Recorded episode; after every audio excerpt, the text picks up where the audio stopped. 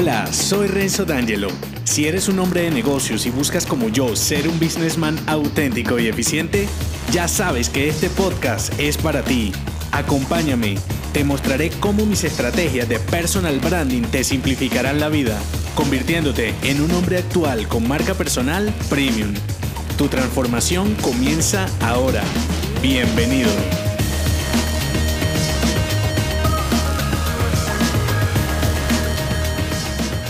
En este episodio, con tu cliente ideal definirás el norte de tu marca personal como businessman y será tu objetivo para atraer solo oportunidades deseables. Cliente ideal es el shot número 3 de esta saga de branding personal. Si acabas de llegar, regresa en el timeline al episodio intro para que sepas de qué va todo esto.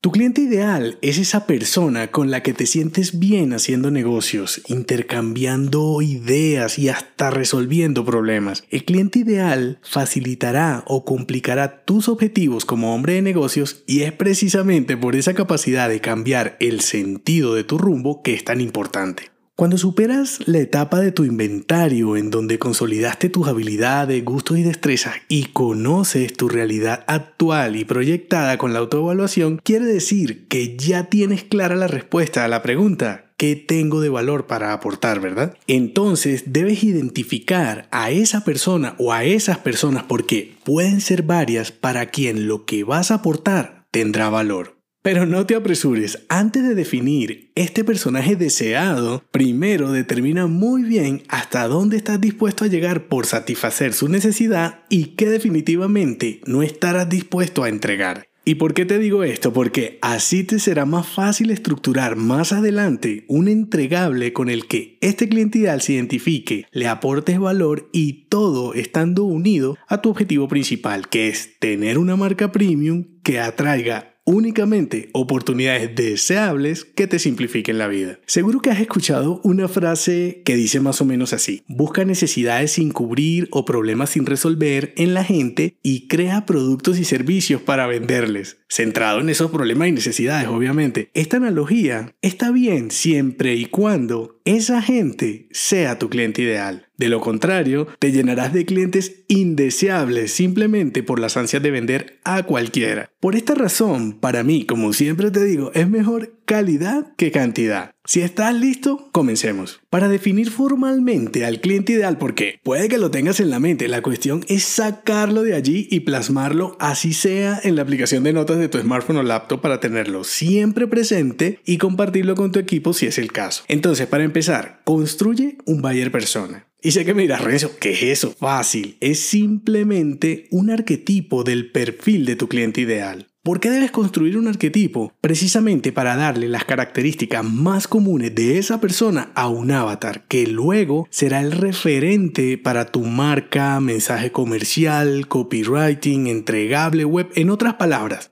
Toda tu estrategia de marca la centrarás en este personaje deseado, que en realidad no es del todo ficticio porque la idea es construirlo de acuerdo con tus experiencias con clientes de verdad, o por lo menos el objetivo. De este cliente debes saber muchas cosas y lo que te puede ocurrir es que te quedes corto por falta de observación pasada. Si bien tener sus datos básicos demográficos como la edad, el género, estado civil, estado socioeconómico, educación, te aportará alguna información, lo que realmente te interesa conocer es qué lo preocupa, cuáles son sus aficiones, qué tecnología usa, practica algún deporte, cuáles son sus objetivos personales o cuáles son sus objetivos profesionales. Esto es un ejemplo, para tu caso debes saber las motivaciones, preocupaciones, ocupaciones y comportamientos asociados al proceso de compra de lo que sea que vayas a venderle. Y eso te dará las preguntas que debes responderte porque no es una receta corriente. Ahora, mi experiencia personal, que te la mostré en el post de donde se desprende este episodio en mi blog, es igual de importante tanto saber cuál es tu cliente deseado como el no deseado. Y te lo resumiré porque ya sabrás de lo que te hablo si te ha pasado algo similar y si no, te servirá de advertencia. En mi lab, por varios años, sobre todo al inicio, me vi invadido de clientes no deseados. Yo no sé, pero era como un imán y precisamente me pasaba esto porque la prioridad era prestar un servicio de primera, obvio, como en cualquier negocio, también cumplir con los objetivos de ventas. En realidad lo que pasaba con este grupo de clientes, porque no eran todos, era que no valoraban calidad, dedicación ni nada. Entonces fue cuando después de que la situación se volvió insoportable que estructuré un buyer persona, uno común ajustado a estos clientes deseados, pero también hice el anticliente. Le tenía foto y todo donde mostraba claramente las características de todos estos clientes inconformes, conflictivos y problemáticos para buscar una manera de evitarlos con un mensaje comercial y estrategia de marca menos generalizado. El resultado, al inicio catastrófico, pues literalmente entré en crisis y casi en bancarrota, pues claro, estaba lleno de clientes no deseados. Seguro que será tema de otra saga y de otro episodio. Lo que sí te puedo decir es que la transformación al poco tiempo fue fantástica. Mi calidad de vida por lo menos mejoró exponencialmente y asimismo la rentabilidad a mediano plazo, porque no fue inmediato. Del cliente ideal encontrarás mucha información en internet. Lo que te muestro aquí es de cómo lo hice y lo hago yo en mis entrenamientos, que incluso puede serte complementario. Mi intención es darte otra visión. Una que te servirá si tienes experiencia con clientes y si estás comenzando, pues el mensaje central es que hagas con el mismo detalle tanto el cliente deseado como el no deseado. Que según mi punto de vista, esta estrategia de atracción y rechazo es la que realmente te filtrará las mejores oportunidades. Entonces, primero, selecciona. Segundo, investiga. Y tercero, evalúa.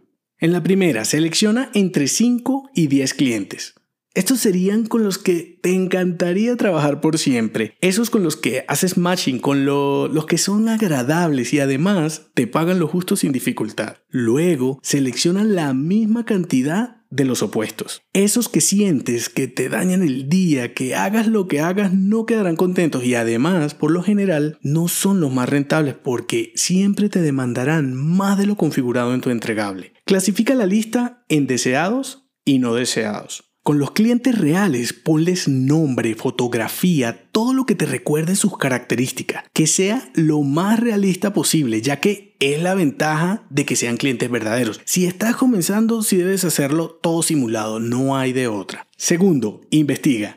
Esta parte es más cómoda en una hoja de cálculo como Numbers, por ejemplo, porque luego le asignarás un valor numérico a las características que vayas a evaluar. Lista en la hoja de cálculo los deseados y los no deseados y ponderas las mismas variables para cada uno de ellos en columnas. Por ejemplo, en unas columnas pones todos los datos demográficos, en otras pones los comportamientos, en otras pones los problemas, las necesidades. Por ejemplo, las necesidades son muy importantes porque dependiendo la necesidad que haya tenido ese cliente, de pronto tú le vendiste otra cosa que no suplía su necesidad y eso fue lo que causó un problema con ese cliente. Entonces, determinar esas necesidades es muy importante. Los servicios y productos adquiridos, tu experiencia personal con ese cliente. La idea es asignarle a cada variable un valor dependiendo de lo que sea más importante para ti en toda la relación comercial. Y aquí vuelve y juega. Esto no es una receta corriente. Para ti, unas variables serán más importantes que otras. Por ejemplo, la experiencia personal, el feeling que hagas con esa persona, puede que esa variable pese más que todos los datos demográficos juntos. Espero hacerme entender. Y por último, la tercera, evalúa. Ahora, con todos los datos, tanto de los clientes deseados y no deseados, totalizan los puntajes de las variables de cada cliente, así como el puntaje total por cliente. Luego, trazas un puntaje superior que solo te deje tres clientes como aprobados si metiste 10 de cada uno o un cliente aprobado si únicamente habías elegido 5. Por ejemplo, los que hayan sacado más de 80 sobre 100 puntos, si, esa fue la escala que asignaste, están aprobados y serán los candidatos para un estudio a profundidad. Este estudio de esos clientes aprobados será el que marcará las características de tu buyer persona para poder centrarte en esos clientes deseados. Trata de no suponer, la calidad de estos resultados dependerá de qué tanto conozcas a tus clientes o a las personas con las que te gusta o no te gusta hacer negocios. Conclusión, cliente ideal es tu shot número 3 como businessman. Con este ejercicio te será más sencillo tener tu objetivo claro para conseguir la atención genuina de esos clientes con los que quieres hacer negocios y dejará por fuera a los que definitivamente no deseas. Selecciona los clientes con los que hayas tenido las mejores y las peores experiencias. Investiga qué características tienen en común tanto los buenos como los malos. Y por último, evalúa objetivamente los puntajes para establecer un buyer persona que te simplifique la vida. Identifica a tu cliente ideal ahora y prepárate para tipo de marca, el centro de un businessman. Si te ha gustado este episodio, déjame 5 estrellas en iTunes Así podré darte más estrategias y será tu forma de patrocinarme. Te espero al oído, no olvides unirte a mi clan y darme feedback en el post que acompaña este episodio en renzodangelo.me. Hasta la próxima.